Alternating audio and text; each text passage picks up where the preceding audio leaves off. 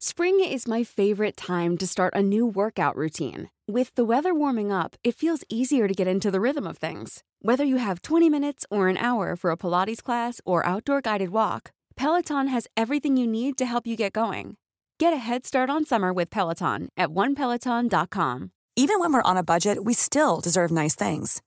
Quince is a place to scoop up stunning high end goods for 50 to 80% less than similar brands. They have buttery soft cashmere sweaters starting at $50, luxurious Italian leather bags, and so much more. Plus, Quince only works with factories that use safe, ethical, and responsible manufacturing. Get the high-end goods you'll love without the high price tag with Quince. Go to quince.com/style for free shipping and 365-day returns. Hello, chickens. This is the fabulous Adam Richard, and I have a theory.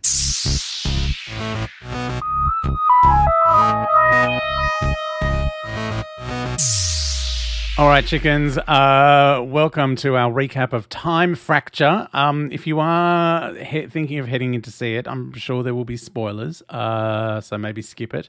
Um, also, it's probably going to be rude in places because um, I think Matt and Peter are having a fight to see who can make me say the dirtiest things uh, that I then have to cut out. Um, so if you want an unedited version, patreon.com forward slash Adam Richard is your go to place. Uh, so. Time Fracture is the immersive theatre thing. It's a new thing they're doing a bit all over London. Like there's doing a Judge Dredd one. Um, there is an ABBA one in uh, in uh, Sweden. So there's a Greek restaurant in Sweden, and you go there and it's like you're in the musical Mamma Mia. Um, anyway, this is a thing that they're doing. So it's kind of like, I think, more involved than just sitting in a chair watching the theatre. Um, so here is Matt's recap of Time Fracture. Uh, he says, Now I'm no stranger to the dodgy back streets of London, but on this rare occasion, my destination wasn't somewhere morally or socially unacceptable. Today, my mate John and I were veering off Oxford Street together, and it wasn't long until we started seeing ominous signs directing us to the unit location of the time fracture. Time Fracture is the all singing, all dancing interactive adventure from Immersive Everywhere. Currently located in London, it's also the final chapter in the Time Lord Victorious storyline that we've all slogged through for months without any idea how it all links up together or whether it fits into one cohesive whole. It doesn't. Um, well, it's certainly a cohesive whole. now, Matt, so Matt has done a funny joke here, which is great when you see it written down, but I have to explain it to you. So cohesive whole, W H O L E, and then he said, well, it's certainly a cohesive whole, H O L E.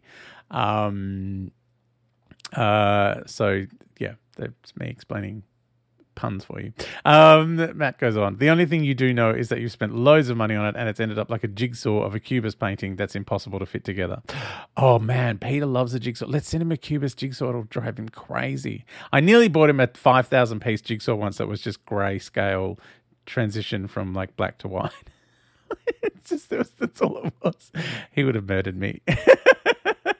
My favorite jigsaw I ever sent Peter was um, you can, there's this place that you can make jigsaws. Uh, you just send them a picture, and I sent him a picture of Deirdre Barlow from Coronation Street in jail. Uh, the infamous "Free the Weatherfield" one uh, front cover from the Sun newspaper. Um, anyway, uh, oh my god! With all my sidetracks, this recap of Time Fracture will go for four days. Um, well, I, four days, probably 12. Um, anyway, uh, Matt goes on. On arriving, one thing strikes you. If you're in a plain t shirt and jeans, you're the one who looks out of place and doesn't fit in. In the already formed queue were 5th, 7th, and 9th Doctor cosplayers, and one who appeared to be trying to wear an element of every Doctor's costume.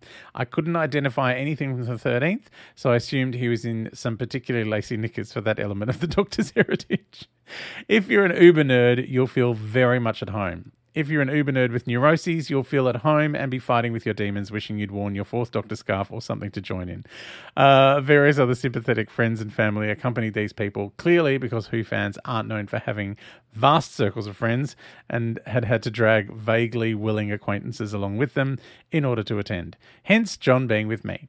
Also in our group was Joseph. Joseph was a delightful young man, very keen to say hello to each and every person who arrived and ask them about how much of a fan of Doctor Who they were.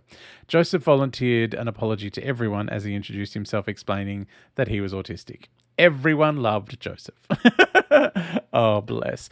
Um, at this point, a warning to anyone thinking of attending do not buy the drinks vouchers. It's the equivalent of the Itchy and Scratchy Land episode of The Simpsons, where Homer buys Itchy and Scratchy dollars at the entrance only to walk in and see a myriad of signs saying, We don't accept Itchy and Scratchy dollars. John wasn't aware of this, and £20 was spent, never to be seen again. Uh, then we were let in to the coat check. to be fair, you're in the world of time fracture from the very first moment, but it's still very much a holding area, somewhere different to queue. The coat check is essentially a waiting room where you can dump your coats and bags, but there's all sorts of elements around, uh, from Hello Sweetie graffiti to familiar props and references. Uh, you're basically left to mill about and look at the big ominous doors behind which adventure clearly lies. Eventually, a man in a white scientist's coat bursts through the doors and does a small intro about what's coming up. There are three small alcoves off this waiting room, and he apportions us all with a mini task to carry out whilst waiting for the main adventure to be ready. These mini tasks involve reading through files on a PC screen or looking through old paperwork in Lever Arch files. This is the first of many examples of filler that we'll come across throughout Time Fracture, but by no means the worst. Oh dear. You're very forgiving at this stage. It's clear you've not yet begun. It's also at this point your fellow adventurers' personalities start to reveal themselves, and you find out just who you're spending the next few hours of your time with. The seventh and ninth doctors and their groups were slowly warming up. The fifth doctor clearly had lost a grasp on reality and thought he was the fifth doctor, bouncing around and very much in control of his Tegan and Nyssa. Mum and, well, I want to say girlfriend, but let's be realistic, more likely sister. and Joseph. Uh, well, Joseph was already having the time of his life with a grin so big that I was worried our fifth doctor would be convinced it was the crack in the wall from Amy's bedroom and try to open it with his Sonic. Oh, Joseph. I love Joseph. Um, and then it begins. Sort of. it's a bit more briefing, uh, bringing us up to date with the story so far and where we fit into it. We're ushered into a room and, because of COVID, instructed to stand on the X marks on the floor. The TV fires into life, and we're being debriefed by Dr. Bernie from Holby City, also known as Kate Stewart of Unit fame. Um, oh, by the way, Matt loves uh, Casualty and Holby City. Like, he's absolutely obsessed with those shows. Um, he keeps, like, about once a month, he goes, Do you watch Casualty? I'm like, No, I don't. I watched it when it first started, when I lived in the UK, like the very late 80s, early 90s. Um, anyway, when I also watched London's Burning, that was my other favorite show back then. Um, uh, so Kate Stewart is giving them a briefing. A weapon has destroyed a small chunk of London. God knows, I hope it's Westminster.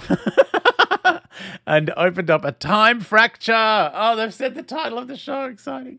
Uh, now we, a bunch of poorly dressed cosplayers and their reluctant carers, are tasked with putting things right and saving the world. Not since Bojo and ScoMo were elected into power was such an important task left in the hands of less suitable people. I mean, our fifth doctor couldn't even match the right TV season's trousers with the right TV season's jumper. I mean, Matthew, your pedantry is, is getting out of control. Um, Kate has clearly run out of disposable unit soldiers and is now enlisting the general public. It's Doctor Who's version of Police Academy 4 Citizens on Patrol. Oh my God, this is great. Um, from the briefing room, we're flung headfirst into the main control laboratory of UNIT, a large room surrounded by monitor screens and dominated by a central unit of more displays and panels. More white coated scientists are running around, the screens on the walls showing details of more examples of the time fracture spreading, making much use of the Doctor Who episode footage from Aliens in London to Army of Ghosts. Um, and the whole place is very much in chaos. The actors, sorry, scientists, grab people at random, and drag them to various places around the room.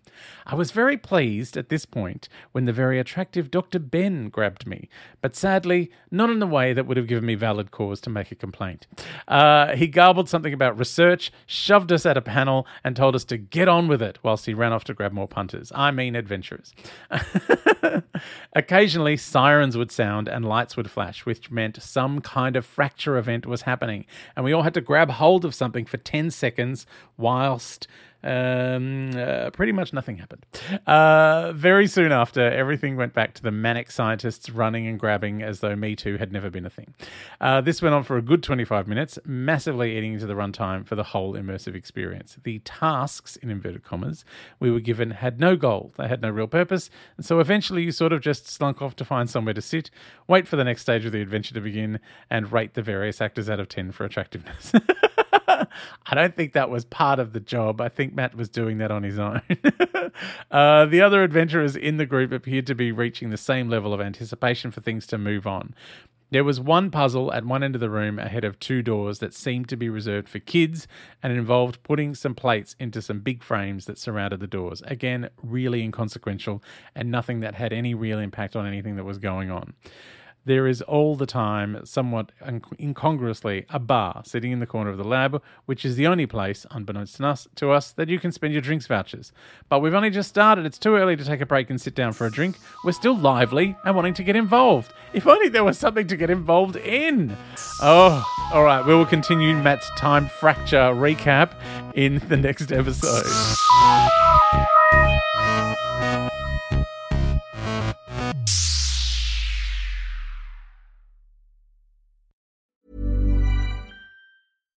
Even when we're on a budget, we still deserve nice things. Quince is a place to scoop up stunning high end goods for 50 to 80% less than similar brands. They have buttery soft cashmere sweaters starting at $50, luxurious Italian leather bags, and so much more. Plus, Quince only works with factories that use safe, ethical, and responsible manufacturing. Get the high-end goods you'll love without the high price tag with Quince. Go to quince.com/style for free shipping and 365-day returns.